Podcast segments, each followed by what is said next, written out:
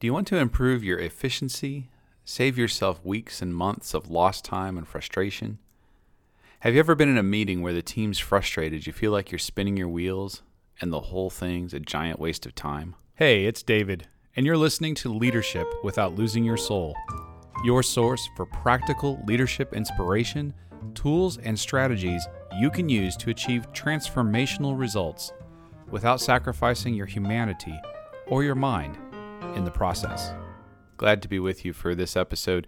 Hey, if you haven't picked up your copy of Courageous Cultures How to Build Teams of Micro Innovators, Problem Solvers, and Customer Advocates, I encourage you to get out there and do that. It has been uh, such a joy seeing how different business leaders are reacting and responding to courageous cultures and using the tools to address the reality they're in right now. And so, if you haven't got a copy, I encourage you to do that.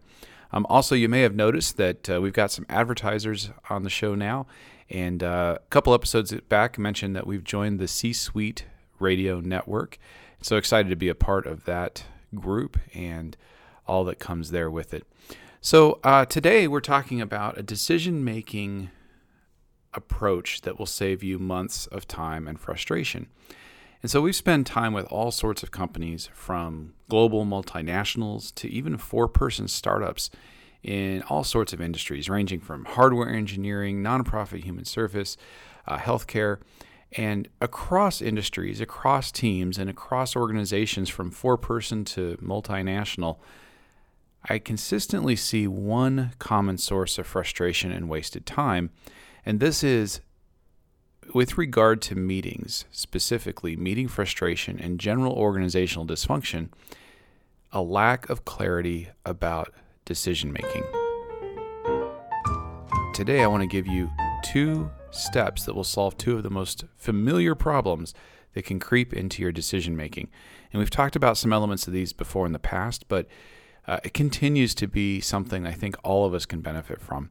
So, the first problem we're talking about is a lack of clarity about the decision that's being made. Now, this sounds simple, but I see it all the time.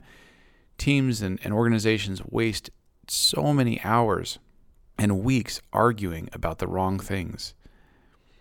Here's the deal in business, there are only two decisions worth talking about where are we going, and how are we going to get there?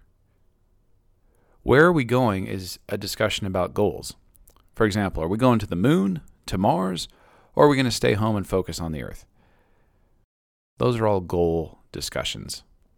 How we're going to get there is a discussion about methods, about tactics. For example, if the decision's been made to go to Mars, how are we going to get there? That might be a discussion of whether to use a private spacecraft or a government ship. Is it a one way trip or return mission? And so on. Where leaders get in trouble is when they allow these discussions to get mixed up. The team starts out talking about whether to go to the moon, to Mars, or focus on the Earth, and 30 minutes later, they're discussing the benefits of private versus public funding. A few minutes later, they're arguing about where they might land on the moon. It's a mess, and you can't make decisions that way. I have literally seen organizations waste years having confused discussions like this. And so the first step is to get clear on the decision that's being made. Is this a where are we going or a how will we get there? And once you have set the where we are going, or if it's been given to you, don't reopen it without a conscious choice to reopen it. That's a mistake a lot of folks will make is they'll say, okay, well, this is where we're going. And then you get into a test discussion of how, and it's trickier than you thought. And somebody calls back up the initial decision and says, well, I'm thinking maybe we shouldn't go to the moon. Maybe we should go to Mars after all. And okay, time out. We've decided we're going here. We're only talking about how we're going to get there. If we need to make a different initial decision, we need to stop this how discussion and go back to the where. But most of the time, we're not going to do that. So, step one get clear on the decision to be made. There's only two decisions you should be spending time discussing with your team. Everything else is better discussed individually. You know, for instance, how an individual is going to tackle a project or what kind of training they'll get. Or sometimes these things aren't even decisions at all. For instance, if there's a personal discussion re- reconciling a relationship after someone's let you down. Those things need to be discussed, but they're not meeting discussions. Meeting discussions. Where are you going? How are you going to get there? Keep those separate. Step two, or the second problem that frequently comes up, is a lack of clarity about how the decision will be made. Who owns the decision? There are only four ways to make a decision. Here they are. One, a single person can make the decision. Typically, this is going to be the team leader, a facilitator, or someone they appoint. Second, a team makes the decision through a vote. This might be a 50% plus one type majority or two thirds majority, but it's a team decision by vote. And third, a team can make a decision through consensus. Now, what I mean by consensus, the easiest way to think about this is that the team continues discussion until an option is chosen that everyone on the team can live with. It might not be their first choice, but they can live with it. So, those are three ways people can actively make a decision. And I said there were four. The fourth one is to let fate decide. Flip a coin, roll the dice, and that's it. There's, there are four ways to make a decision single person, team vote, team consensus, or fate. What's important here is not which type of decision making you use. What is important is to be very clear about how the decision will be made. Who owns it? So, if you've ever heard someone say something like, You asked for my input and you did something else, why do I even bother?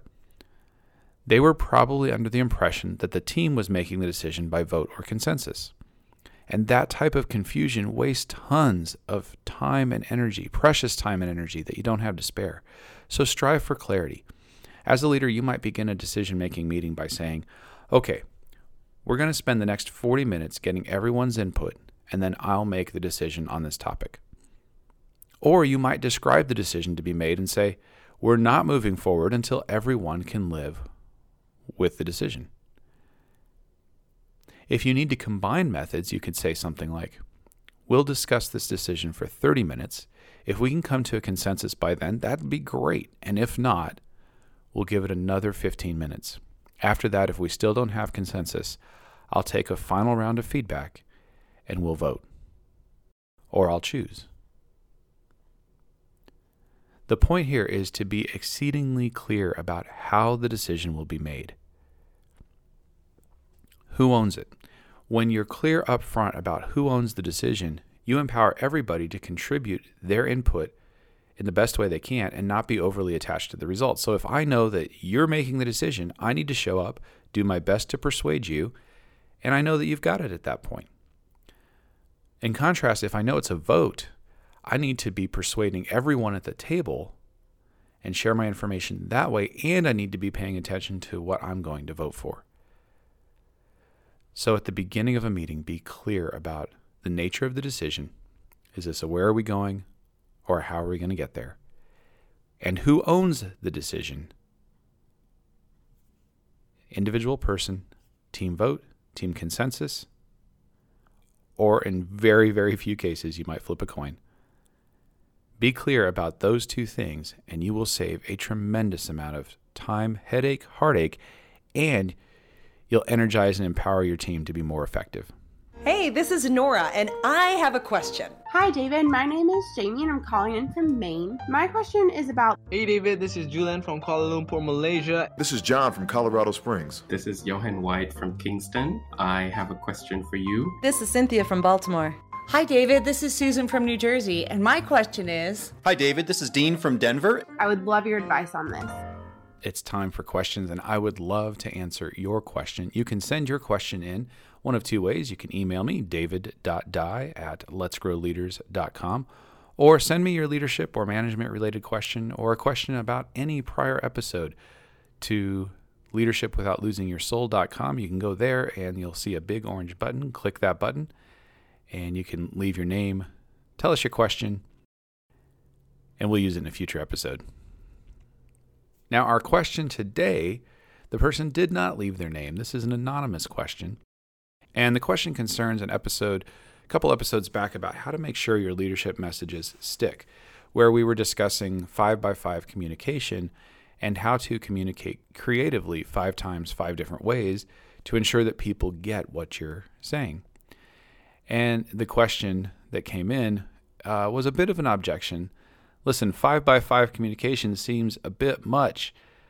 I hear what you're saying about once is never enough, but shouldn't once be enough? Do I really need to communicate everything five times? That seems excessive and childish. And to our anonymous asker of the question, I would say yes, five times five is not for every scenario. Five times five communication is for critical messages. These are the core, vital messages that are going to affect the success of your organization. They are also for change. If a process has been being used for two years, everybody is accustomed to it, everybody's doing it well, your five by five might look like once a month you reinforce the process, you reconnect what to why, things like that. But if you're making a change in that process, you may need to communicate that change twice a week for a month and get your five by five that way. On the other hand, if it's a low stakes thing, let's say you're changing the time of the meeting today only from 9 a.m. to 10 a.m., you don't need to communicate that five times, five different ways unless it's an incredibly high stakes meeting. It's a report to the board of directors, and everybody needs to be there and, and be buttoned up, and they're doing presentations and so on. So you have to use some discretion about the importance of what it is you're communicating. But things that are critical to your success, significant changes, yes, use the 5 by 5 communication. Low level things that are a one and done and are on a short time frame, not so much. Hope that helps. And I will look forward to answering one of your questions in a future episode. Remember, one of the easiest ways to empower and energize your team, produce effective decisions quickly, is to keep everyone focused on the decision that's being made. Where are we going, or how will we get there? And empower your team by letting them know exactly how the decision will be made, and who owns it. Establish that clarity for every decision making process you enter, and you're on your way to being the leader you'd want your boss to be.